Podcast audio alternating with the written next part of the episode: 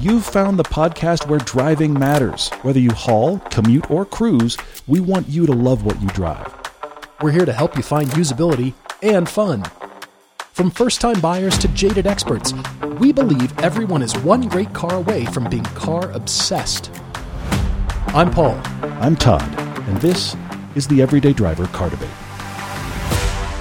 Hello again, everyone. Happy Tuesday. We're back with more podcasts. You know, we are doing three a week right now. Can't believe it. Hope you guys are enjoying the test cool. drives. Yeah. It's just the audio from the YouTube videos, and I we're getting views or sorry views listens views on the videos. We get views on the videos, on listens when it's a I, I'm noticing people are liking it. But It's we're great. also getting a nice number of emails of you that are listening and enjoying that, so we appreciate it. There is so much going on this past Saturday. Thank you to that. We actually got quite a bit of email of people. This is what I love about the various platforms we're on. Mm-hmm. Because even though we've done the East Coast piece on YouTube, there are various people that only watch us on Motor Trend. And we got a good number of emails over the weekend because East Coast Part 1 just played on Motor Trend. We got a good number of emails about people that watched it on Motor Trend. Thank you for doing that, which is really cool. Again, that entire East Coast piece is available on YouTube as a full hour long. The second part plays this coming Saturday in the middle of season 11. Yeah, we have to thank our TV sponsors. Covercraft, Everyday 22 is the code for Mm-hmm. Covercraft. Griot's Garage, use eDriver for the code. 15% off liquids, 10% off everything else. And Autotempest.com slash everyday. Use that URL so they know you were listening on the podcast. but is great. thanks to all of them for producing, for helping us produce this TV season. Absolutely. Fantastic. We, we are stumbling across the finish line with our last episode of the season, which is episode six, which is about the new Z, Nissan Z car, the Nissan Z car. Nissan. Let's see how many Z's I can put in it. Which Nissan sent us to Fuel Fest. Thanks they to did. Nissan. Yes. Speaking of Nissan, we were at Fuel Fest this past weekend, which was local, and we weren't sure if we were going to go. And then at the last minute, our friends at Nissan said, "Hey, you guys should come." So we were thrilled to be there because it was a lot. There was so it was super Yeah. hot. There was track time. There was drift time. There was a DJ who was turning sound into pressure. It Todd wondered if it was bad for your health. It was I- pretty I- funny. yes. I, I think the cars that were parked closest to the DJ booth, because of course the DJ booth was set up in such a way, not only with big stadium speakers, but loud enough that the people watching drifting, Mm-hmm. which just so you don't under, so you understand, is a quarter mile that way across the parking lot. They could hear the music just fine. so that means if you were one of the cars parked right in front of the DJ booth, I actually think windows could have been shattered.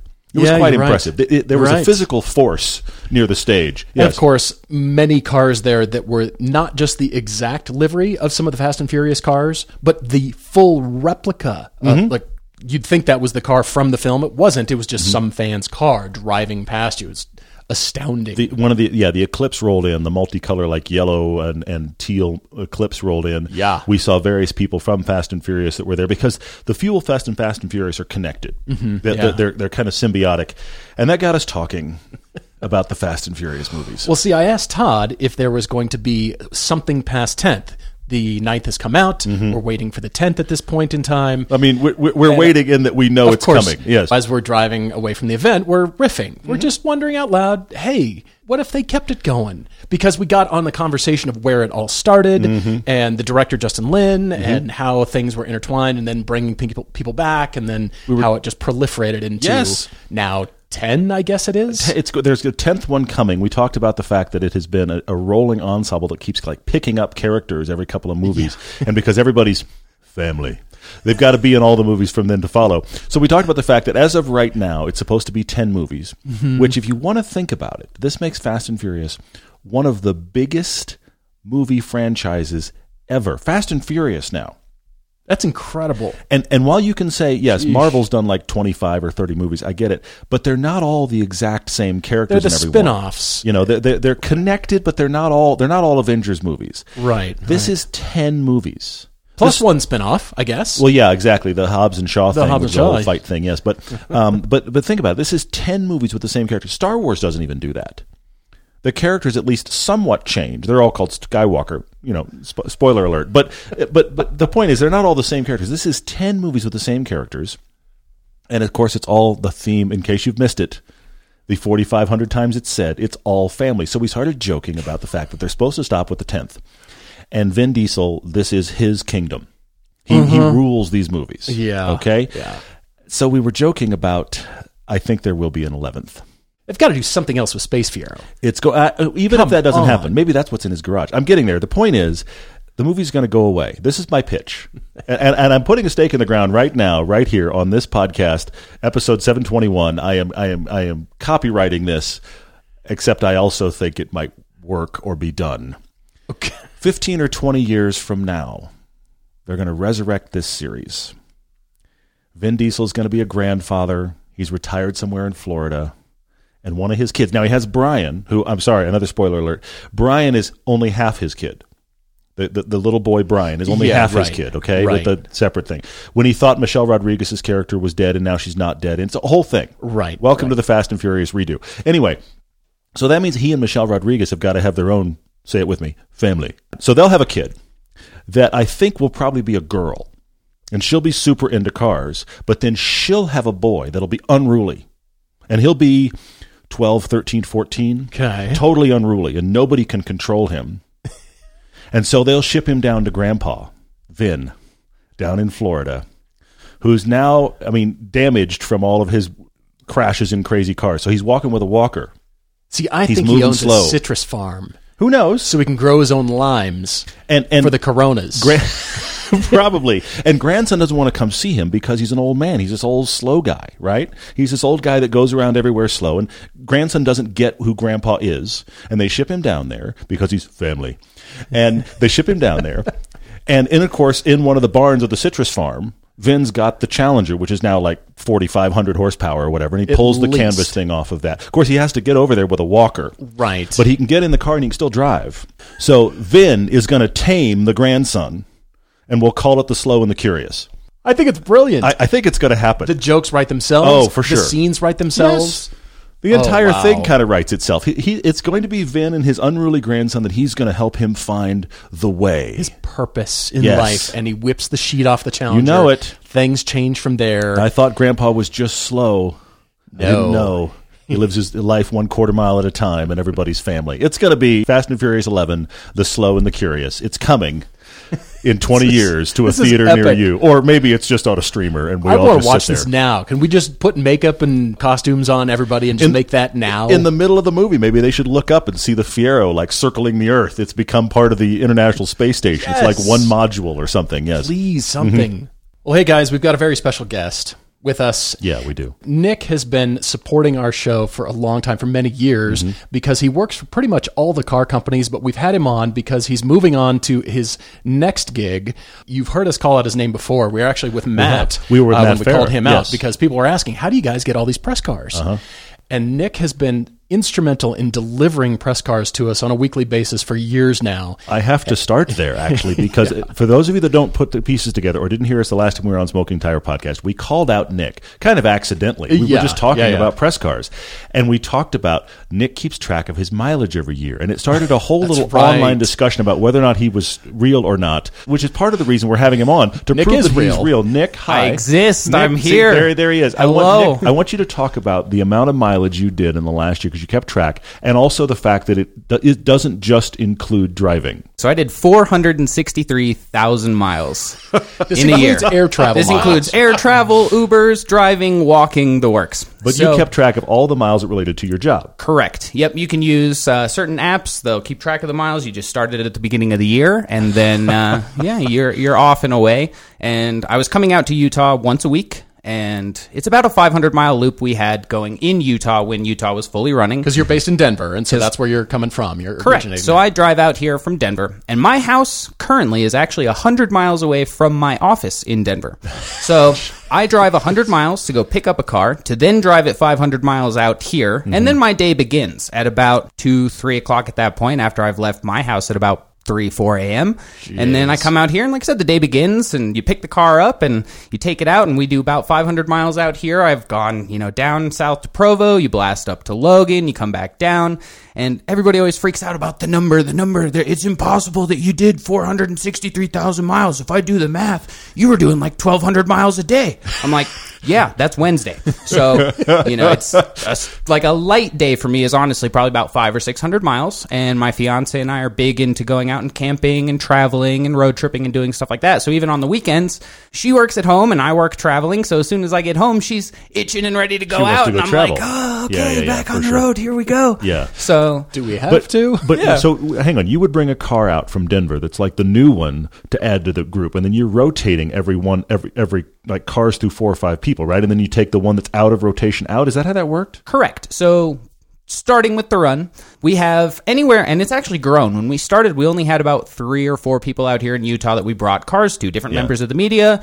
you know, whether it's YouTube, whether it's the newspaper, whether it's, you know, Craigslist, whatever. Anybody who writes can potentially get cars if the manufacturer deems them worthy of sending something out and spending the money to do it. Yeah. So we take a car out and say I start with you guys because you guys are actually usually my first stop on the rotation. So I will get a car prepped and ready to go. I'll wash it while I'm out here. I'll gas it up. I'll drop it off to you guys. And then if you guys already have a car, I pick it up. I take it to the next person and I have to do that whole process. You clean the car, you wash the car, you get it ready. Sometimes your journalists take the cars out and they go off roading with it and they leave you like six inches of mud in the bottom of your we have, I Tacoma. was going to say we've done that. We've never actually. done that We've actually together. done that. So yeah, we give Nick a terribly dirty car. Now it's on Nick between leaving with uh, from from your driveway, Paul, to dropping it off the next person to make it look nice. And we have apologized before. Yes, it's it's rare that I because that's part of the job. You know, you're supposed to go out. You're supposed to clean the cars. You're supposed to get them photo and video ready, and that's important to me because I'm a big car enthusiast. That's part of why I got into doing a lot of this. And Yeah. yeah, you know, it sucks, but that's the job, and I kind of find it fun to get in and out and you know get into all the creeks and crevices of all the trucks and cars and stuff, and be like, yeah, I may be one of the few people in the world who's shined every single spindle on a Lexus grill or on a Genesis grill or whatever. you know, I've sat there and wiped down every single little one, depending on who the car is going to and how photo or video ready it needs to be. Hmm. So, you know, Yeah. and sometimes that's at a gas station. You're lucky if you have a good vacuum. You're lucky if you had a good wash, for or you're sure. wiping it down with like your t-shirt. Sometimes if you forgot towels, so it can be a little rough. But you know, most of the time the, the shirtless guy wiping down the car. yeah, when it's 100 degrees out there, like, oh, that guy's just hot. And you're like, no, this is the only towel I have. So, you know, I'm stuck here. But it's very interesting because you get in a wide range of stuff. I spend, you know, eight hours each way in all these cars. Yeah, yeah, yeah. I was tallying it up, and on some of these cars, you know, I've spent more miles in them than some people probably will, or, you know, even some of the owners of the cars. For sure. No, definitely more miles as far as on the road is concerned than most journalists will when they drive them. Absolutely. well, Yeah. Sometimes, you know, people only drive them 50, 60 miles. Sometimes people will put about 500 miles on them. Usually, Yeah. you know, the loan is limited to a certain amount of miles. So that way we can keep the cars in nice condition. We don't have to take them in for service all the time. Stuff's not broken. Yeah. But stuff gets broken, you know, we have to handle it. And that's part of the other weirdness is if I'm out in the field out here and something goes wrong with the car and I'm, you know, 500 miles away from Denver, Yeah. I need to find something that I can make it work. And sometimes you have to work on the fly or, you know, meet somebody somewhere different or do something weird. But Mm-hmm. for the most part, it's just driving around in new cars and keeping them nice. Well, I think what stuck out to me the most is when you describe your job to other people, you'll just say it as if you work for all the car companies, which seems odd to people because how can you? But ultimately, that's really what you do. You're representing any company whom, whose car you're driving and delivering to us or other journalists. Here's the car. Let me mm-hmm. tell you a few things about it. Here's what I've noticed. You might want to take into consideration this little button or whatever it is on your drive out and you work for all the car companies, but doing this is not all that was involved with your job. You had other kind of fun special events that you supported. Tell us a little bit about those. Yeah, so the company I work for, we work directly with a ton of different car manufacturers. We don't work with every single one. Some of them market by themselves. Think Tesla, think Rivian, um, but all the big manufacturers that you know use an outlet to get press cars out to people. Well, that's They- because they're not in the business of Right. delivering cars themselves. They make cars and Right. market them for sale. Yeah, exactly. Yeah, so for you know some of the other manufacturers, or for a lot of the cars that you know Ferraris don't necessarily need to market themselves, Porsches don't necessarily need to market themselves. So They don't, they don't need help. Yeah, exactly. And You they're know, also not, not real happy to send cars to journalists. They'd rather the journalists didn't get cars and just Yeah. talked about them anyway. Yeah, that'd be exactly. their yeah. preference. You can film it in a parking lot. We'd rather you not drive it. Yeah, for sure. But you know, so most of the manufacturers want the cars to get out, and so we have a warehouse in Denver with anywhere from like thirty to sixty brand new cars at a time Wow. from all kinds of different manufacturers, and we take them out for just just normal journalist stuff for you know the people who need weekly content, like you guys, or you know Instagram people, or newspapers, or whatever. Instagram people. Instagram, Who are those TikTok, all this And I should- newfangled wisdom. I should also note he said 30 to 60 cars. We've seen this warehouse. You you have never uh-huh. okay, whatever parking you have done, you listening. Whatever parking you have done, you have never parked a car as close to another car as these guys park these cars successfully, I might add, Yes. in this warehouse. we get out of sunroofs very often. Oh so, like, I mean, the other day, I mean, you park stuff really close to concrete walls and other cars and You're stuff. packing them in. You, you legit. I mean, we park cars sideways. We park them so close you can't get the door open. I had to put my personal Miata in, and I have it parked so close to a Volvo. It will make people just uncomfortable because they're they're about touching. But you know, for me, it's just look back. I see I'm getting close, close, close, close. Okay, you get out, and you're like, oh, I couldn't even fit a piece of paper between there. So. Yeah. Uh, no, That's do how you that pack anymore. all those cars in that warehouse. It's unbelievable. You would think it's a big monster warehouse. It's just really tightly yeah. packed. It's four bays, and we get them all in. So then All right, so keep going about the, Right. the special events. Right. So we have all these different cars that go to different things. And we also support other things. So, like, you know, when they're holding a new event, when they launch a new car, let's take just for namesake, like the Hyundai Kona. If they do an event in Kona, Hawaii, where they're bringing a bunch of Konas, we help ship a bunch of Konas over. We will then send people out to prep the cars and basically do what I do for you guys just at an event. Yeah. So when all the journalists fly to this event and there's 36 different cars, somebody had to get them there. Somebody had to take care of them, park them all, Mm-hmm. and after you as the journalist get out and do something with it, somebody needs to get back in it, clean it, park it, take it where it needs to go. So Yeah, we do yeah. events all over the country. Um, and it's not just launches, it's sometimes uh, we do these events where they'll get together, all the manufacturers will bring some of the most hot cars from the year and they'll put them all together and, you know, people will go drive them and then we have to take care of all that. Mm-hmm, Yeah, so yeah. there's a lot of odd facilitation for all kinds of different stuff. From high end to low end. I mean, you've oh, done Oh, yeah. some very high end events with, you know, very expensive brands, low end brands. Doesn't matter, right? Yeah. Well, and it's funny because you know that's the dichotomy of the job. You'll have you know five minutes. You're in you know two hundred fifty thousand dollar Bentley. You step out and get into an eighteen thousand dollar Yaris. So you know What am I doing? Yeah, it's, it- there's a bit of perspective there, which Yeah, is kind of sure. interesting. And it depends. They send stuff for all kinds of stuff. So the manufacturers are branching out and sending cars to like lifestyle media people. So not necessarily car people, but like mm. a mommy blogger who has really good insight on what a good child seat is and mm. you know how to use it effectively in a car. The manufacturers are paying attention to some of these other people and they send cars to them as well. Mm, so sure. it's not always car people and sometimes it's not always car events or sometimes it is. Sometimes we take stuff to Top Gear or Motor Trend or Car and Driver, Yeah. you know, the big outlets and stuff and sometimes it's last minute and we have to really kind of scramble to make everything work sometimes we have some notice and sometimes they give you a call and they're like hey tomorrow can you drive out to salt lake and pick up an rs6 from top gear and drive it back And I should like, note this. I just That remembered happened. this. Yes, I just remember this. When we got the Lexus LC500 convertible, Oh, yes. it yes. did not have. It was. It, it arrived on a truck, mm-hmm. but it did not have the handy little what was the air thing at the back that The it's supposed to have. The the little thing that defers the oh, air Oh, oh, that sits yeah. over the back seats, whatever they're calling that little air screen thing. It didn't Yeah, have sure, that. the screen, the so you screen. got a call that Nick was in a car from Denver driving the screen out. So he did. You did your mileage for the week Just for Lexus to- to, bring us the screen. you pulled up outside and pulled. I happened to be here. You pulled it out of the back of an Audi Q5, if memory serves, Uh-huh. and walked it over to it, presented it to us, got back at the car, went back to Denver.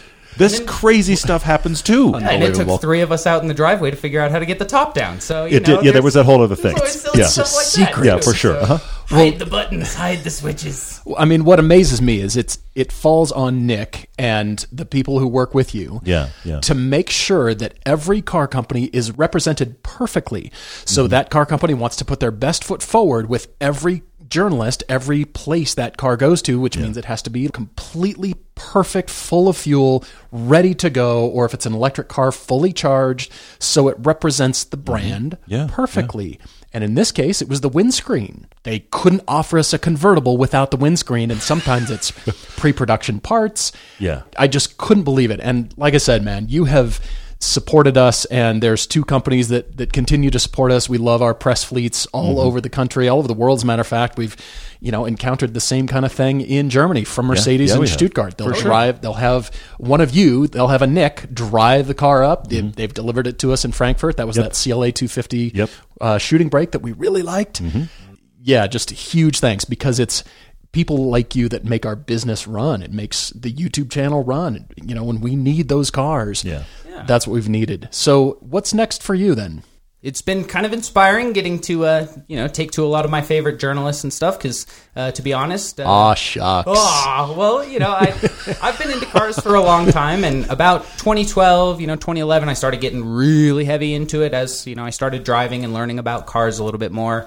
Uh, my dad has owned an auto repair shop up in Breckenridge for about 28 years. So you've gotten your fingernails dirty. You've been into you it. I Yeah. started under them, and then uh, eventually they let me in them. You know, I've gotten to watch all these people who, you know, do what I would like to do as a car Sure. enthusiast, and they're all, you know, very excited because I like to set myself apart when I drop the car off. Like Paul said, I'm a direct representative for the manufacturer. Yeah, you know, for sure. I whenever people ask me, depending on whatever car I'm in, I just say I work for X. you for the, for the car that you're currently. I just work Right. for them. I That's all I of a- know. Looking at the key fob, I got out of a, oh Audi. I, I, I, I'm with Audi today. It's, it's that bad sometimes. Or like I just dropped a car off. I'm like, what? What was I just in? I've been Yeah. driving seven cars today. But usually I just say I'm a representative of the manufacturer. I work for Lexus or Audi or VW or whoever, Mm-hmm. and then it kind of eliminates that conversation because it's kind of a weird thing to describe.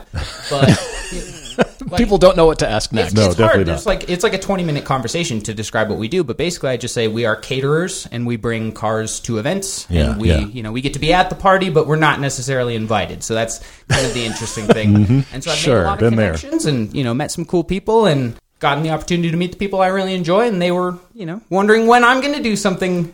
No offense to my job, but you know a little more interesting. Sure, when, sure. You know, you go out and branch out on your own because I like to learn about the cars. So Yeah, yeah. I'm going to go be fixing cars for a little bit, stack some money up, and then uh, work on my own YouTube channel. I have a Mazda Speed Miata that will probably end up being the focus for a little while, trying Okay, to fix yeah, it and yeah, yeah. work on it for a little bit. And then I kind of want to just buy some weird stuff and get together with some people. I have some ideas for kind of like a car competition show where I'll just, you know, sink a little bit of money into it at first. But I'd like to, you know, try and do something like that and get people together Cool. and provide value because when you get behind the scenes and you get to watch everybody filming their videos at events and you get to see kind of how all these different outlets work and how people do things you get to see what works and what doesn't and what people pay attention to and what is actual value and that's been Mm-hmm. Some the- people that film marginal stuff and still get millions of views. It depends. Well, there's that, it- There's yeah. there's no direct. I want to prepare you, Nick. There is no Oh. direct correlation to effort put in Right. and success rate. There is no equal side whatsoever on YouTube. I'm just warning you, buddy. oh, and, and that's been kind of the interesting thing is you see where people find their niches and what Uh-huh. yeah. actually works for people and what doesn't. And you know, you'd be surprised because I've made a couple videos that I've started out, and as I go back and I watch them, they're not good. What a surprise! Your old stuff is not good, but it's like learning how to provide value and. Mm-hmm. Keeping an engaging story and keeping something interesting instead of you know just reading a spec sheet and saying this is this and this and this. What's the story behind that? Did you get it at like four in the morning and you got lucky and it's the coolest car ever? Like in the case of that, you know, Audi RS6. That's one of my top three favorite cars. And Hmm. for my job to just call me up and say, hey, you want to go spend 30 hours with this car over the next couple days? I'm like, well, if you really twist my arm, I guess I will. But you know, it's it's getting to approach that and getting to make a story out of it. Not just saying it's a 600 horsepower station wagon, but you know, this is one of the cars that got me into cars. Hmm, What's it like hmm. to approach your hero? What's it like to get in and somebody just gives you the keys and you have it for you know the next two days? That's still weird for us, by the way. Oh, that, Oh, that never never really that never weird. gets weird. Yeah. Less weird. Yeah, you're right. I think our, our favorite part is for both Todd and I, our neighbors still can't wrap their brains around what we No. do. We've told those stories. Not at all. Especially you had the story about the uh, the guy in the UK Yeah, who's an automotive journalist, and his HOA accused him of nefarious running, running a brothel because Yeah. he was he's a single guy and he was dating women who would leave whenever their evening was over. But the cars were constantly really nice high end cars that didn't match anything else in the neighborhood, so they accused him of running a brothel. Of See, course they did. Yeah. I was accused of running a VRBO in Oh, my nice. neighborhood, and then your neighbors still can't figure it out. They a- constantly ask you, "Well, did you get the new whatever it is you're driving?" My neighbors used to, because one of my neighbors seems to always be leaving the house when we leave the house. Okay, I don't know why that is. That's It's kinda usually weird, Both backing down the driveway at the same time. So that neighbor used to ask my wife about our new car. You can't see the air quotes. They stopped. because you know, my me and my wife would be in the car. You know, we'd be in in, in the, the press car, and they'd be like, "Oh, you get a new no." Nope. So they just they, they just stopped asking. That was actually the solve. They just quit asking. And my uh, my other neighbors next door to me actually thought for a while. And I've explained it to them at least three times. They actually thought that what I do is buy cars and resell them. Ah. I How don't do far that did you take that, by the way? Because you could You run with that. I didn't. Well, because because actually they have a, a little garage in the back, and they do kind of like private DIY car car work for people. Oh, so they thought yeah. I was selling cars, and they were fixing cars. I was like, I'm doing none of the above. You don't want me to do that, but anyway, yeah. I mean, you probably took your job a, a little Oh, ways. Did you like kind of take things a little bit further? I've, and- I've had some fun with some people sometimes. Look, part of the thing is, at least you guys look of age to afford these cars. When I get out of some some of degree. these Thank cars, you, I people are like, "This guy sells drugs." That's Yeah. the only way he could afford an Aston Martin. You know, or you get out of the car wash, and some people who have the same car as you will be looking over and be kind of skeptical, like, "How do you afford that?" that's very funny. Or you know, when some of the like really popular cars, as you guys can attest to, like people get so excited about them, you Yeah. get stopped at every gas station, Yeah, every car for sure, wash, or you sure. watch people on the highway two hand filming you out the window while they're driving, Um, and you're like, "I'm glad you like this Supra, but there's five in the country, and if you crash this one, I'm in a lot of trouble. So Yeah. please don't do that." Please put a hand on the wheel at At least. least one, you Yeah. know. So there's stuff like that, or like you know, my neighbors. There was a, a streak where I brought home like Civic Type R, LC 500, Supra, a bunch of really cool cars. Yeah, and my neighbor was a really big BMW enthusiast, Uh-oh. and I always saw him out working on his E30s and stuff. And he comes over one day after I'd gotten out of something, and he's like, "Dude, teach me." I'm like. What do you mean? And he's like, teach me what you do. How do you have all these cars? I'm like, oh, I work for these are company cars. I Yeah, work for the yeah, yeah. manufacturer. And he's like, how do you get a company car like that? I'm like, well, today it's a Supra, and tomorrow it's going to be a Corolla. That's part of the balance, and that's some of the things that people need to learn when they get into this. Is it's not all just the cool cars and you know the fancy stuff. Is there's value in all the little stuff, like you know in the little base Jettas or in a Yaris or a Prius or whatever. Some of the most fun you can have is just winding out a little car like that and just going and having fun with it. And then you guys commiserated the two of you, uh, Nick and Paul, over the uh, Taos. So I will kind of wrap it up there because you both were huge fans of the Taos. yes, It was it was Yeah. Nick that uh, Yeah. Brought the Taos out Mm-hmm. and instructed us on where to find various things, features that we couldn't find, and we were beating our heads against the wall. Yes. but Nick fi- he would dig in and find out the information that we needed to know. Yeah.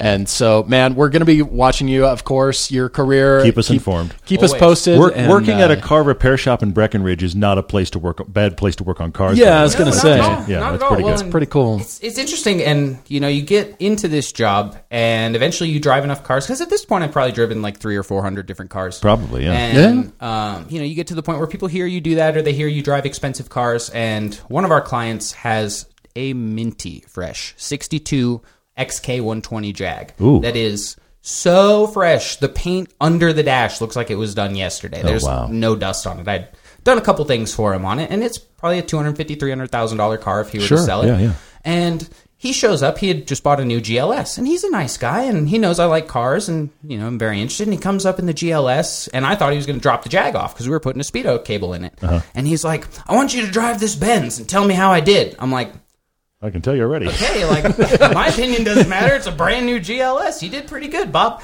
And you know, then we drive over to his office, and he's like, "All right, you can take the Jag back to the shop. Just you know, bring it back when you're done." And I'm like.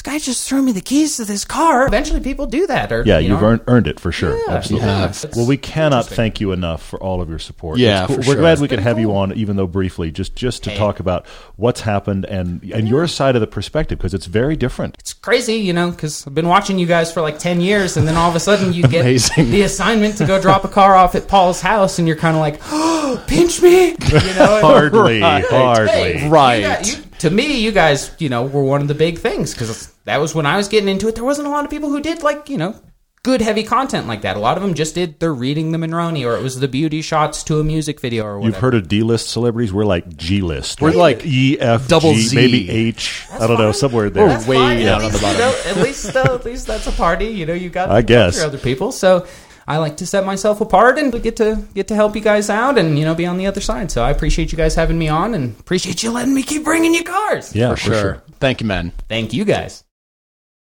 Your car's dashboard is on the front line in the battle against the sun, and it can really deteriorate over time due to UV damage. A custom Covercraft dash mat protects your dash and keeps it looking new, as well as complementing your interior. These dash mats are available in a wide variety of fabric styles and colors. You can even customize with embroidery or logo. You could put an everyday driver logo on it if you wanted. You can make it completely unique to you and your car. Can we get an 86 with the everyday driver logo in the corner, maybe intertwine them? You got to work on that, Paul. When you're shopping at covercraft.com, just remember use the code EVERYDAY22 to get a 10% discount and it ships for free. Follow the link from our sponsors page at everydaydriver.com or navigate directly to covercraft.com for high quality covers, sunscreens, and dash mats to keep your car protected and looking its best. Our topic Tuesday for today comes from Lex. He is Lord Vader on IG. He's on the East Coast, he's in, in Maryland. And he writes to us about the recent release of the Hyundai Concept 74 project vehicle that we talked about a few episodes back. Mm-hmm. And after seeing a few of the videos in the vehicle, he honed in on something that is related to filmmaking. But he says it's about the sound of a vehicle, particularly in films and advertising. And he says he's got a feeling Todd may spearhead this, having have, had the film background. But he's also poking fun at my background because it might be design related. Okay. So he says with the current trend of manufacturers pumping fake engine sounds into more cars because the engine sounds soulless, even more so in electric cars, how much of that sound is real during the filming of these cars, whether it's movies, ads, promotional videos? He watched this Hyundai 74 concept and listened to it, and it sounds amazing for a non internal combustion vehicle. But how much of it is fake audio for the sake of creating a much desired sound, like a V8, V12, mm-hmm. mm-hmm. even a twin turbo, supercharged V6, or something like a Porsche engine or a Boxer engine at, at full throttle. He says, while watching the film mentioned, it was very concerning to hear it sound so good, but in the mm. back of his head, knowing it could just be fake sound for the purpose of filming and trickery, which is not at all what Fast and Furious is. There's Not no filming or trickery with. They totally went to space in a Fiero wearing a diving suit for underwater welding uh-huh. in space. Mm-hmm. They were fine. No. Mm-hmm. the, issues The Fiero was great, actually. It was really Fiero good. was great. They sealed it right up and totally. the, the, Duct tape know, does everything. really was great. So there's no trickery whatsoever. Explosions in space are they totally make noise. They make lots of noise. Right? Yes, absolutely. This was the problem with uh, 2001 Space Odyssey. Nobody understood where it was silent. Anyway, the short answer here, you're not going to like my short answer, Lex, but uh, the short answer here is it's all fake. That's the short answer. It's all fake. Uh, okay, here's here's something that happened a couple of times in the recent releases of video games. Big simulation video games. Forza was one. Project Cars was another. Gran Turismo's talked about this. There's been like side articles about capturing the sound. Mm-hmm. Never done when the cars are driving. Never. Mm-hmm. Always done in a studio environment with the cars sitting still, which means no tire noise, no wind noise, no any actual environmental noise. They're just recording the exhaust sound of the car in question. There's been articles about that. I, the best place I can tell you how fake the sound is, and maybe fake's too strong a word, um, replaced, I will say, um, swapped for something that is optimized for what you want to get across. And I am not saying everybody else does this and we don't. Everybody does this, okay? I'll give you a perfect example. When we record a drone shot, the drone doesn't record sound yeah, it doesn't need to. when you watch what all you get is "Wah." anyway Yeah. when you watch our pieces the drone shots have sound of the car going by. And they do that because we take sound of the car going by that we got from an actual shot on the ground of the sound of the car going by. And we put Right. that sound of the car going by underneath a shot that looks similar to the sound uh, but from the drone. So we're doing that. It's not fake but it absolutely requires editing to get there. So now let me go to the other extreme. The dukes of Hazzard took place in the south. Yeah. 90% of the time when they were driving the General Lee around, it was on dirt roads. The basic Yeah. plot of Dukes of Hazzard, every episode for all of the seasons it was on, was I think I know essentially where this. you're going. Something's wrong. The General Lee can help it. We have a perfect road that gets us there. That road ha- we've never mentioned before in an episode ever. It's it's old man's whatever down by the crick. Okay, There's and a lot and there's a huge jump in the middle of it, and we'll be fine. Uh huh. Okay. But the key thing is most of the major car action that goes on in Dukes of Hazzard, even peeling away from the house, is on dirt. the entire show, and I didn't understand this when I used to watch it, the entire show is filled with tire squealing.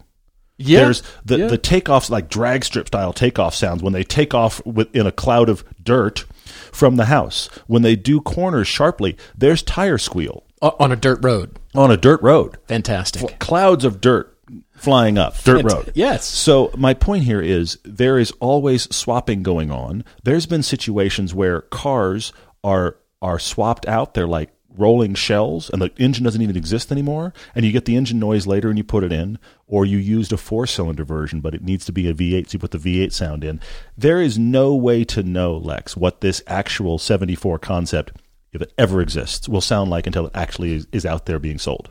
Of course. Well, as Todd alluded to, Lex, we capture audio, exhaust audio. We're always reminding ourselves mm-hmm. Yep. towards the end of the shoot as we're driving out of a canyon, driving back, oh, right, get audio.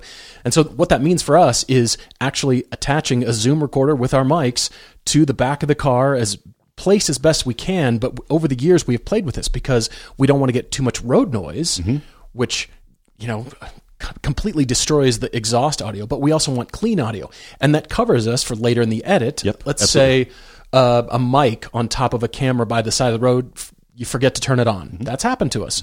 Forget all the time, but hey, we've got backup audio, so it's the same car, Mm-hmm. and we're we want the RPMs to be at a certain pitch, so it sounds as if you're accelerating, which we are. We're recording ourselves, Absolutely, accelerating, yeah. Yeah, braking, rolling through gears if if it's a manual transmission, and so we've got that clean audio version to then drop over what we've shot.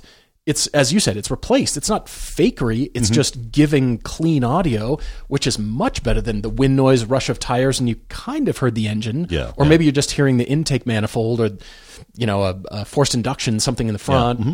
But as far as this sound applying to non internal combustion engines electric cars in the future, okay.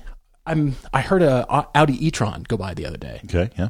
I actually kind of liked it. Mm. Didn't sound bad at all. It has an spaceship sound. Yeah. Mm-hmm. It is. It's an announcement noise. I think it reduces much like the Fisker Karma did early Mm-hmm. on. It reduces its volume the faster you go because you know you're not creeping through traffic where there's potentially pedestrians and people that can hear it at, at high speeds.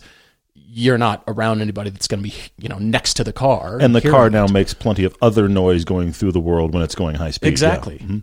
But I'm I don't want a V8 or V12 replacement in a electric car. That's it's goofy. It's on the nose. No, I don't want that, but I'm open to interesting sounds like we've experienced in the mm. Mustang Mach-E. It sounds fakely digitally V8, but it's okay. There's a I'm rumble actually from okay somewhere, with yeah. it. It's sort of this digital rumble that's piped in and all right, it adds to the driving experience, and I maintain that sound sells and will always sell. Everybody always says, "Oh, how great does that engine sound of the car they're driving?" Or some car goes past. Mm-hmm. Yeah, it, it definitely is part of the experience. So, car manufacturers are continuing that with the cars they offer. They just happen to tie it in, you know, something more aggressive for this vehicle. But if that's the case, I say yes. It gives yet another creative outlet for car mm, companies to mm. differentiate their products so it's not just all bubbles, electric cars, you know, boring, soulless cars. It gives some personality, and that's just yet another layer where they can add something. I say that's a differentiator. I think that's good. I also keeping in mind as we think talk this through, it's dawning on me. Think of how much we as consumers, as drivers, are all being trained for this. And my point is, there's there's a progression here in sound insulation and getting rid of all the noises outside the car. They're getting mm-hmm. better and better and better. If you're in an old car, then it's all noise and fury. Okay, but you, the more modern cars have gotten with more sound insulation and deadening and, and thicker body panels, guess what's happened? We've lost the ability to actually hear what the engine's doing. So what have the manufacturers done? BMW being one of the leaders in this. They've piped in an engine noise that comes through the stereo speakers to match what the engine's doing, so you can hear some engine awareness again, even though it's faked. Engine awareness. But what's interesting is the and we've noticed this. I like we'll this. record something in a car, and we'll get an engine note that is happening in the cabin that is part of our mics, Mm-hmm. and then the car goes by. In a drive-by shot, it does not sound the same. That's already happening. Right. Yeah. And but but it's an internal combustion engine, and we got a sound in the car that was not that noise, which is interesting. So this is happening because you can't hear the car as much as you used to be able to. So they're piping something in so you have that awareness. Now jump to electric cars, not creating a combustion noise at all. One of the problems with all of the ones we've driven. And I say problem problem is too strong, but it's an issue. Is that every one of them creates some sort of noise floor because of wind noise and its movement through the earth, Right. And that might not be a pleasing sound. So Yeah. in some cases, the manufacturers are piping something in an electric car to sh- to to cover over the actual noises that it's making. Or in the case of the Cadillac Lyriq we just drove, they're putting in noise canceling so it just becomes quiet like a church. I mean, you could add noise canceling and then some other layered sound over the top of it. They're. Just going to. barely, and it actually adds to the driving experience in a good way. Of course, sure, you want to turn it off, or maybe there's options to change that sound, but yeah, it's all part of the driving experience. again, I think for those reasons, the future is good. It- you know, I love all the, the mm. combustion engine sounds, of course, but you know, how how much longer do we have V12s? And and how weird would your Ferrari V12 sound? You know it's just programming, but how weird would that sound be in the cabin while you drive your electric? Yeah. car? That'd be strange. Yeah. Summertime's here, and that means it is car wash season. And my friend Paul tells me I'm always supposed to wash a car in a cool, shady spot. I don't always do that well, but I do use the Brilliant Finish foaming sprayer, or actually, I use the Boss Foam Cannon from Griot's Garage. You have to use this. It's awesome. If you're a person like me who's not good at this, it makes it far easier. You create a high foam blizzard right in your driveway with little to no work, which I really like. You avoid wash induced scratches. It is the safest way to wash your car. Try the Griot's Garage Foaming System complete kit today and see what the foam is all about. Griot's also has a full ceramic family of products, including Speed Shine, Wash and Coat, and 3 in 1 wax. All Griot's Garage products are 100% guaranteed, and all liquid products are made in the USA.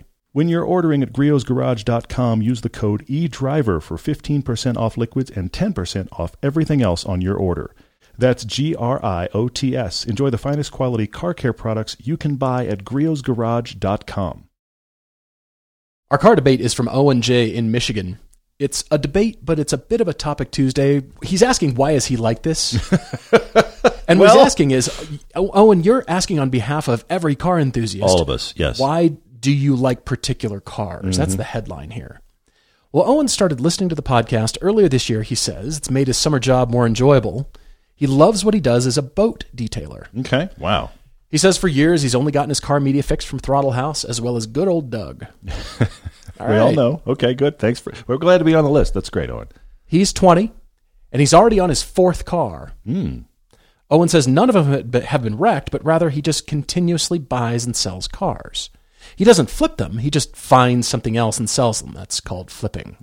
well, he doesn't flip them for money, is what he's saying. He's Well, just sure, like, I'm done with this. I'm buying that. It- It's not deliberate, it's just inadvertent, I, I there suppose. you go. Yeah. Oftentimes, he says it's it's out of fear of an expensive mechanical issue that has yet to happen. And here's why he ended up in this situation is because he loves unique cars. Hmm. Who doesn't? the problem is he doesn't have the budget to love a lot of unique cars or a, a good budget of unique cars. Sure. Sure. He pays for school and he's never owned a car worth more than $7,000. His first car was a Saab 9-3 Aero with 185,000 miles. After that, he owned a 2003 Lexus LS430 Ultra Luxury. Okay. And then on a drive home one day, he saw an even better one for sale on the side of the road. So he promptly sold his existing LS and bought the next one, which is a 2001 with 140,000 miles, a better exterior color, and the radar cruise worked. So I have an LS. That's a better Lexus LS. I'm going to sell mine and buy that one. Okay. Onward. That's funny. But he had a scare with the rear air suspension. Turns out it was just a leaking connector piece, but it opened his eyes that at any point, one of the bags could go out, which are about $1,400 a corner. And then because you're driving a more than 20 year old car that isn't worth very much, and suddenly you're paying $1,400 per corner for the airbags, mm-hmm. that's concerning. What you should do is buy yourself a $5,000 Volkswagen Phaeton. Please don't do that. But I'm just saying that if you really want to scare yourself of what corners cost. Moving on. We saw in Germany a V10 diesel Phaeton I I kind of wanted to take it home. I have to admit. Did I- you I- really? I just there was a part of me that was just and it was here's the thing, it was the perfect Euro spec because it was a little bit newer than the one I had. It had it was had to be at least an 08. It was after they started, stopped selling them here. It was still the body style. same body style. but it was Yeah. like little refinements in the lights and stuff. It was V10 diesel with the executive back seats.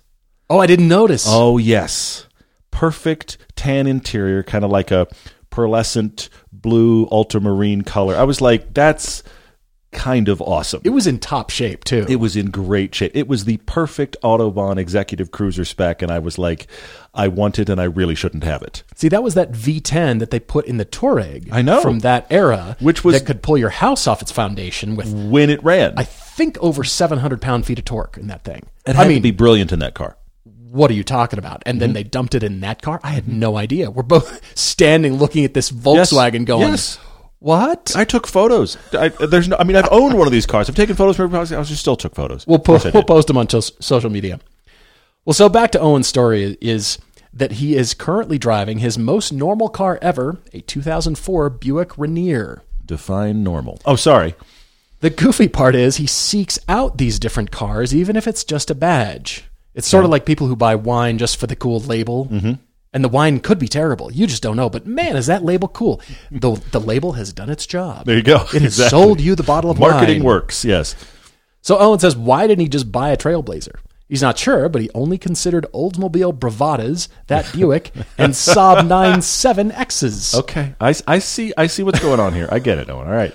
But now he's looking to replace the Rainier. The reason being gas prices this time. He mm-hmm. gets about 15 miles to the gallon. Ouch. And so he is currently inspecting Saturn Aura XRs. So a Malibu. He- Right. He's he's buying a Malibu without buying a Malibu. right. Yeah. Mhm. He says they don't make them anymore, just like the Saab, and he'll probably regret it later when a repair comes up. So why doesn't he get that, or a Fusion, or a Camry, or something like it? Why must he drive a different car from everyone else, even if it won't get him a different experience? Does he feel the need to show that he's a car enthusiast by driving cheap yet unique cars? There's no chance that he's standing out driving an Aura anyway. Right? so why is he like this? He asks. Feel free to paraphrase all of this. I have a list. This made me generate a list, Owen, Okay. because I thought this was fascinating. And ultimately, everybody wants to do this. Yeah. It's Right? just the budget changes. A desire to stand out from the crowd at any price level is fine. Mm-hmm. We all want that. Mm-hmm. And you've defined, Owen, the priority trade off between buying a car that you know will just run and not let you down. But how many times are those kinds of cars accompanied by a lack of style and character? Yeah. Yeah. even if it is just the badge, as you said, Owen, rare is that car that sits in the gap between between being very fun to drive and endlessly entertaining, and a car that requires very little maintenance. And I can think of one, and it's your car, Todd, the Elise. Okay. Endlessly entertaining, and it really Yeah. has been pretty great on maintenance. The Absolutely. problem is Yeah. they're just not useful enough for enough people. True. Caymans are kind of yeah, like yeah. that a Yeah, little yeah. bit. It's been great, but then you factor in needs and functionality. Mm-hmm. This is why the first generation Acura NSX was so intriguing to people because it was a Mm. supercar and what? You could drive it like an Accord? Yeah, Everybody yeah, Mm-hmm. yeah. said that from day one of that car's introduction, and that's what made it so appealing. That's why it's still appealing. So, Owen, would you be willing to drive a car with a very understressed engine that still looks great and drives well? Because I think that's what you're continually looking for. I think the answer is yes. But good news, I see that coming more and more from car manufacturers and proliferating that, especially with EVs, and I have examples. Okay. But let's start out with normal cars with the weird engine, like mm-hmm. the Phaeton. Volkswagen was good at this. How about the turbo diesel Beetle? How many of those have you seen? Yeah. Fair point. Yeah. Some more examples. The Plymouth Prowler. Mm-hmm. Interesting car. All the same parts underneath, mostly. Yep. Can't get body panels, but I but and looks like nothing else. Doesn't mean you want it, but there it is. Yes. Here's one that stands out the Pontiac Solstice GXP Coupe. Yep. Oh my gosh, those are worth money. Yeah, they are. You never see them. People knew they were, were would be worth money. Yeah, for sure. Throughout history, we've had the GMC Cyclone and the Typhoon. Did GM really need to build those? No, they did not. Mm-hmm. They're beloved now. right? Yes, they shouldn't be, but they are. Yes. Okay, currently, Mini makes the hardtop four door, but they also manufacture the Clubman, which is also a hardtop four door. That's a good point. Yes. I don't really even know the difference. The I know Clubman, the Clubman's the one. That, okay, keep going. Yes. the the rear yes. Mm-hmm. glass is slightly more sloped on the hardtop four door. It's a little more sporty. The Clubman has the bread van doors. Uh, yeah. Yeah. Okay. is that a big enough difference to justify building both of those? For many, apparently, it is. Mm-hmm. Here we go. The Volvo V60 and V90 cross country. I'm sure if you just had a regular V60 wagon, it would do probably just fine on the same kinds of roads. Probably yes. Just be just fine. Yep. But it's got those cool fenders, the fender flares, the off-roady. Ah, must we have the? Okay. Oh yeah. Same thing. Same thing with the Mercedes E450 all-terrain wagon. I saw one in Park City and I about fell over. Wow, you did. it was over here at the grocery store at- Okay. at, Marketplace, and I couldn't believe it because I've I saw them in Europe when they Yeah, were yeah, introduced. I didn't think they were Yeah. finally coming to the U.S. And there's hmm. one, hmm. and you guys bought it. You Okay. are the only one. Okay, I've never seen one before. Yeah. Do you realize? Do you all realize that BMW still builds the X2? Yes. Which I actually think the X2 is the hidden hatchback in BMW's lineup. It is. It's supposed to be an SUV. It's a hatchback. It is hidden. Yeah. When was the last time you saw a Jaguar E-Pace on the road? True. Not often, not common. The Toyota CHR? I suppose more of those in Europe, but they're not proliferating, in, at mm-hmm. least where we are in Utah. Yeah. The Honda Civic Si is a good example because this is a, a great sedan, mm-hmm. but it's only offered with a manual transmission and a really high strung, tiny turbocharged engine, 1.5 liter. That's a specific buyer. You're right. Yes. The Hyundai Santa Cruz and the Ford Maverick are very specific buyers. That's opened up a world for people. They didn't think they would mm-hmm. want mm-hmm. that vehicle, and yet suddenly that appeals. So for these car companies, it's worth to build that and invest in a quirky, odd, it's a one off. We're not quite sure, but let's try it anyway. Same thing, last two cars, GR Corolla and the Fiat 124 Spider. Okay. Yeah. Toyota doesn't need to build a crazy Corolla. It's true, Not necessary. apparently the best car in the world right now. it's the only car all of us according to media. Yes. And a Fiat 124 Spider is sort of like, not sure you want a Miata. You want some different style. You want to Mm-hmm. be, you know, have a different flavor, but still get all the benefits of a Miata. Fiat 124 Spider. Now they're out of production. Yeah. They were a flash in the pan. But let me move to EV examples briefly. Okay. All right. The 2022 Volvo C40 Recharge. Yeah. Yeah. That's not going to be rare. A rare, rare car. It's an entry level electric vehicle, vehicle, battery electric vehicle. The interior quality apparently is not that great. At this point, we have not driven one, but Okay, yeah, based yeah. on reviews we've seen, the mm-hmm. interior is not that great. The materials aren't that premium. The space is kind of small inside, and the battery range isn't great either. It starts at $55,300 and has a claimed range of 226 miles, but it's got 402 horsepower. Because it's electric. Yeah. Who buys this car? Yeah. Good question. when you could go around the corner and buy a Polestar 2 that starts at $40,900, has an EPA estimated range of 270 miles, but it's only got 231 horsepower. but if you're looking for an electric vehicle, at least these days, do you really care how much horsepower it has? And that 230 is going to feel like plenty because it's electric li- Yes, delivery. it will. Yeah. Let's go further. The 2022 Chevy Bolt claims an EPA estimated range of 259 miles, Okay. more than that C40 at 226 miles. It starts at $31,500. Now, it's only 200 horsepower, Mm-hmm. but it's almost 20 grand less than the Volvo C40 Recharge. And we've driven it, and you don't. We've talked about it before on this podcast. People that have owned bolts that are hunting down sports cars at the light because they can take them. Yes, and they're they're fun to drive. It even says it on the Bolt website. It's actually fun to drive, and they're right. We discovered they're you're right. actually entertaining. Only Very 200 surprising, horsepower, yeah. and it has more range, more claimed range than the C40, half the horsepower, but it's twenty five thousand dollars less, twenty grand less. Hmm. Who who buys that C40? It's a unique niche vehicle. So Mm-hmm. I think electric vehicles are going to proliferate this because they have identified Owen. They've Maybe. identified buyers like Owen who want the unique, want the one off, and they're going to be able to do it more. Look at the Honda Prologue coming out. Mm-hmm. It uses GM's Ultium battery pack, probably built on the same chassis, the Lyriq and the Blazer and the Hummer and Buick, everything else we're going to see. Yes, Silverado electric, everything. all of them. It'll be Yes. Mm, that underneath, but what makes that distinctly Honda? The badge, the styling, the amenities. What is it about that that won't feel like one of the cars I've mentioned? interesting. Owen's seeking these out. And so I think it's actually interesting and kind of good news in a weird way, Owen, Hmm. that this will proliferate. Owen, this is this is a fascinating thing. First off, why am I like this? We could we could post that question above the heads of every single person listening to this podcast. Why am I like this? We're Right. all car people in a world where, where more and more Spouses everywhere agreeing. Yes. Yeah, why, are, you? Yes, exactly. And, and and more and more people are going, Do I need a car? And we're going, Yes, I need all the cars. Mm-hmm. So why are we like this? I think that's a great question. Owen, I want to what I find funny here is you are the person who loves badge engineering. Badge engineering gets discussed like we all look down our noses at it a lot. It's like, why did you make that version of that car? Remember Mm-hmm. when everything Ford made, there was a Mercury version with some other name, and it was the same exact car. Yeah. And then for a while, this is when we first started the show, everything Lincoln made was like a slightly more leathered version of exactly what Ford made. You remember that? So, Oh, Owen, you are the guy who loves badge engineering because you want to buy the oddball that is essentially the exact same car that Chevy made. It's just this is the Pontiac version. And so you want to have the, in your case, Saab, you want to have the oddball Saab styling. And your issue is budget. Right. Because if you had crazy budget, you'd be buying more interesting cars that are unique. The problem is, unique cars wind up in one of two pots.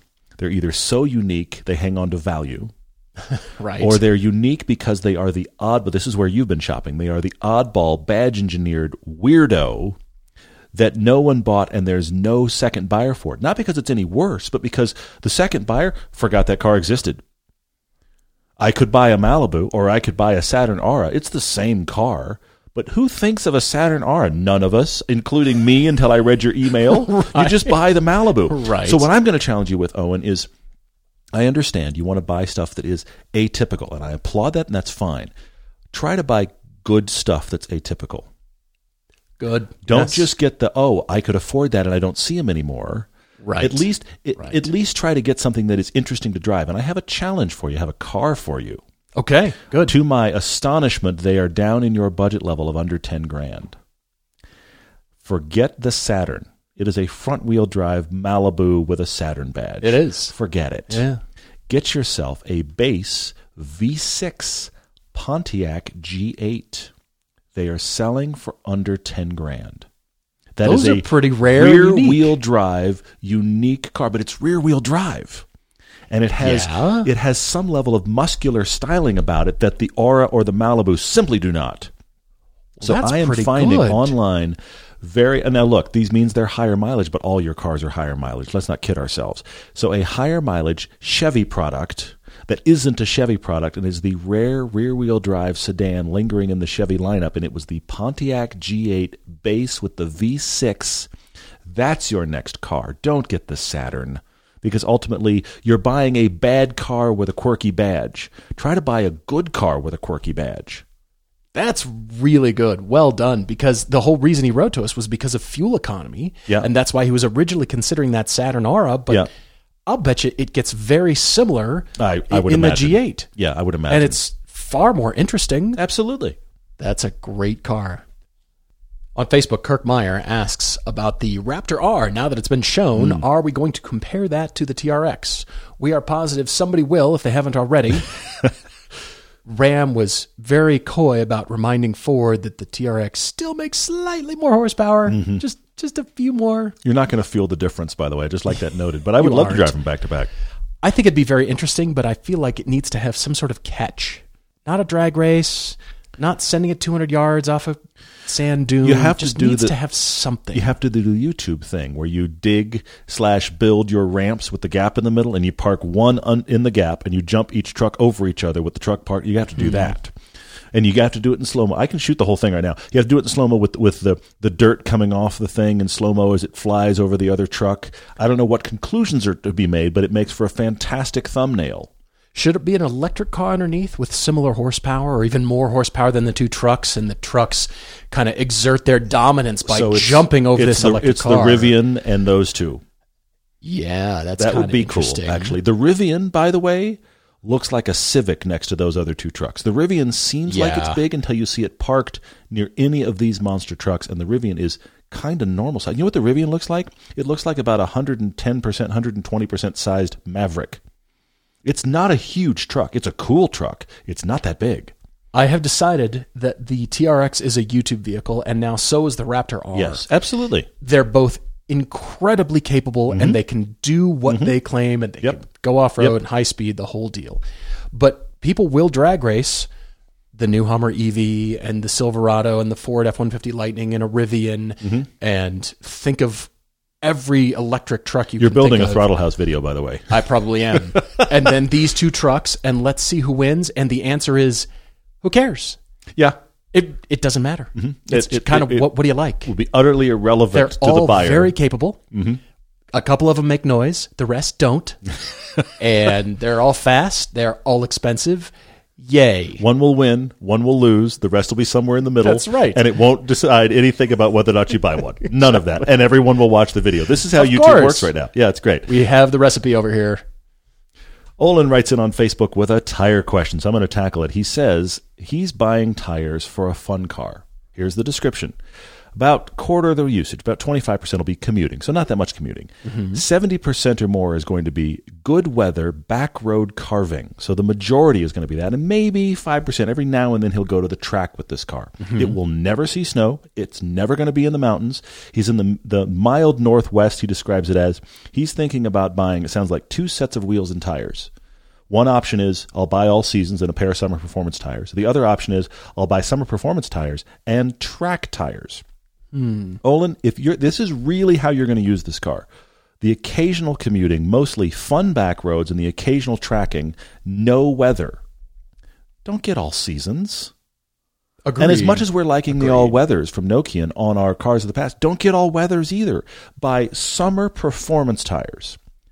Get a Michelin PS4 or the new Bridgestone Potenza Sport or the Extreme Contact Continental. What's right for the you don't tell- us anything about the car you're putting them on, so you have no idea. Right, There's lots right. of really good high performance summer performance tires. Get one of those for your primary tire and then buy yourself take your pick a 200 treadwear so bubble gum track tire that you put on when you go to the track you will love having those tires on the track that's the way to actually spend this money if you're really using this car this way Question here from Parker Singleton asking why Honda has not put the Acura all wheel drive system in the Civic Type R.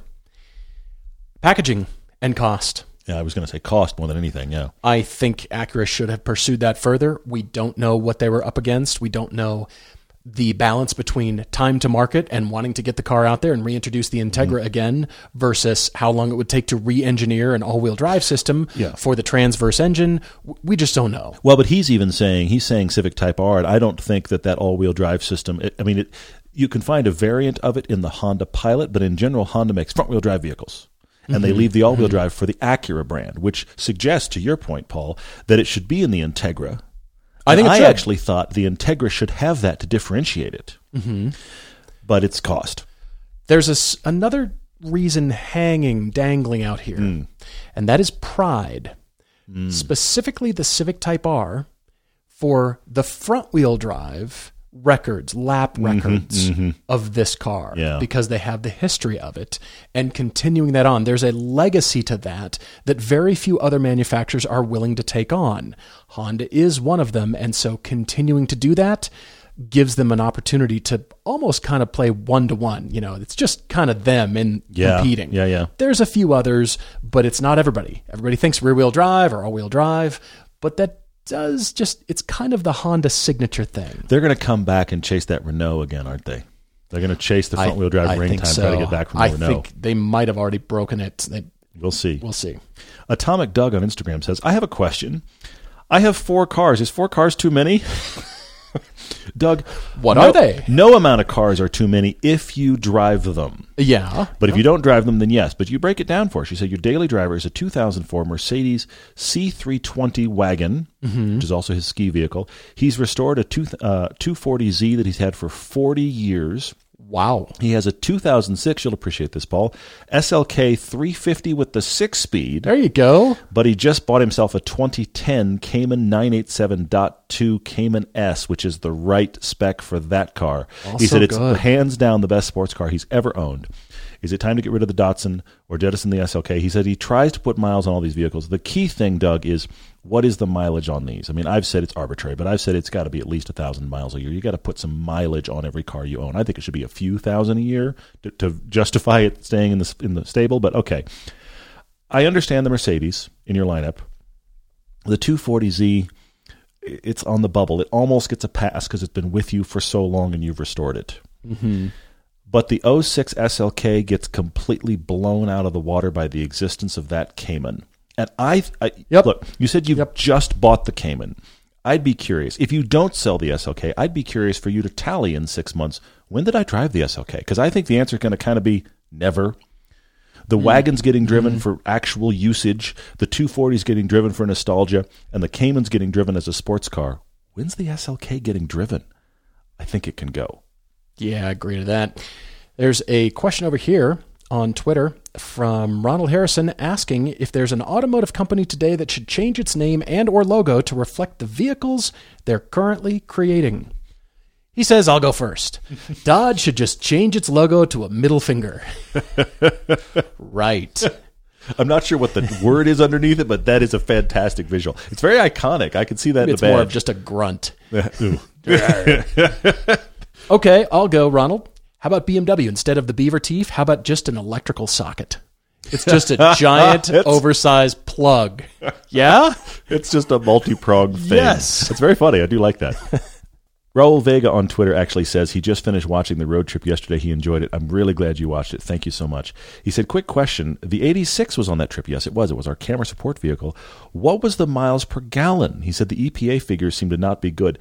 Raul, there's this is an interesting little side note on that car. Sports cars throughout history, by the way, for the history of the sports car, as I can think about it, no one has cared about miles per gallon. Nobody bought a sports car Right. for its miles per gallon. And somehow the 86, the second gen, the GR86, is better than the first gen. And the first critique I hear from people is, yeah, but the MPG's not that good. I'm like, why does it matter on this car all of a sudden? People are still buying Hellcats. Yes. What on earth? Now you're saying it's a four cylinder, and that's that should be better. But here's the first first version wasn't great. I'll tell you this: when you're going flat ground in the 86 on the highway, you get low 30s. I rarely see that because I'm rarely on flat ground and I don't typically drive just cruise control on. We are averaging right now, we've had the car about 9,000 miles, including that monster road trip. It has averaged a little over 26 miles per, per gallon for mixed driving. Now, some of that's been the big freeway road trip, some of it's been the way we drive around here. But the other thing I find that's funny, something about me and altitude and the way I drive anybody's miles per gallon figures, I get four to six less than that all the time up here. I don't know what the deal is, but that's going on. So we are averaging with that car at altitude with driving it hard most of the time about 26 combined, which, okay, two ways to look at that. Not great. I realize the Miata gets eight to 10 better than that. Mm-hmm. Yeah. But okay, compared that to many other cars in the world, did you buy it for miles per gallon? The car's wonderful. 26 isn't terrible. It's not great. It's not terrible. But why is this a major consideration in that car? it's because the time period we're in, it's suddenly on everybody's brains more than Yes. ever. And it's a That's four why. cylinder, so people expect if that was a V8 and it got 26, it'd be like, whoa, a V8 getting 26. it's the fact that it's a four cylinder. But I also say this: the FRS I had averaged 24. So what are we crying about? Exactly. Anyway, It's decent.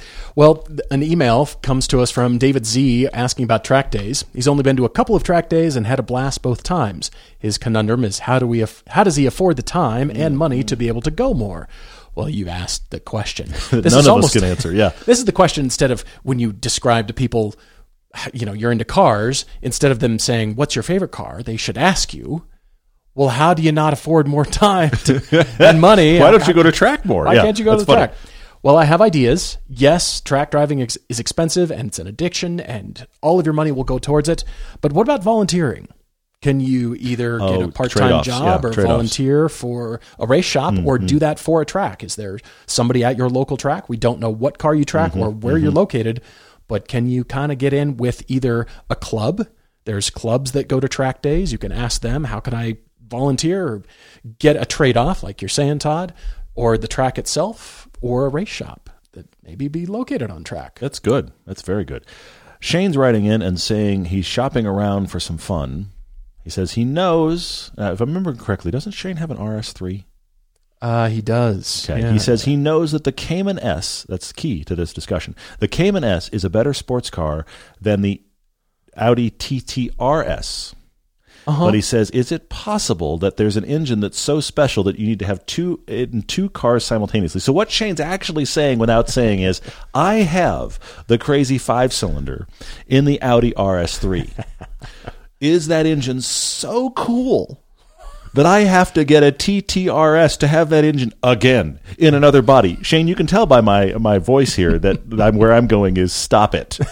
Okay, you ha- that engine. It's cool. It's unique, but having even even if you did this with pickups and Corvettes, I bought them all because they have an LS. Really. Really? Okay. You have the RS3, which is actually a pretty unique, interesting car, and you like it for all the reasons you use it if you're shopping a fun driving car, don't skip over the Cayman because the TTRS has a cool engine that you, by the way, already have in your garage. And the Cayman actually has one more cylinder, so it's even better, right? Depending on the Cayman S he's getting, that's true. But I don't think that engine, or any engine, honestly, is so cool that you must get it in multiple body styles. Yeah. Even if you're a huge LS fan, I don't think it's worth it. I say get get a definitive engine in a definitive car and be like, there's the example of that. This Thursday, our 15 year anniversary video, 15 years Yes. on YouTube, that comes out, and we heard from all of our peers, Mm-hmm. as well as many of the, the folks who write for us. I cannot believe it's gonna be awesome. happening, and we've got that video. Yes, just to keep in mind, it was July 31st, 2007 was our first video of it. was a, a mm. Ma- Mazda Miata Wow. review that we felt very differently about. First video we ever posted there. So this is as close to that actual anniversary as we have. This Thursday is this huge 15th anniversary retrospective. As Paul said, it's coming together better than we hoped. It's going to be a fun, fun video. We hope you guys will watch it. Looking forward to next time. As always, thanks for writing. everyday EverydayDriverTV at gmail.com. Cheers, everyone.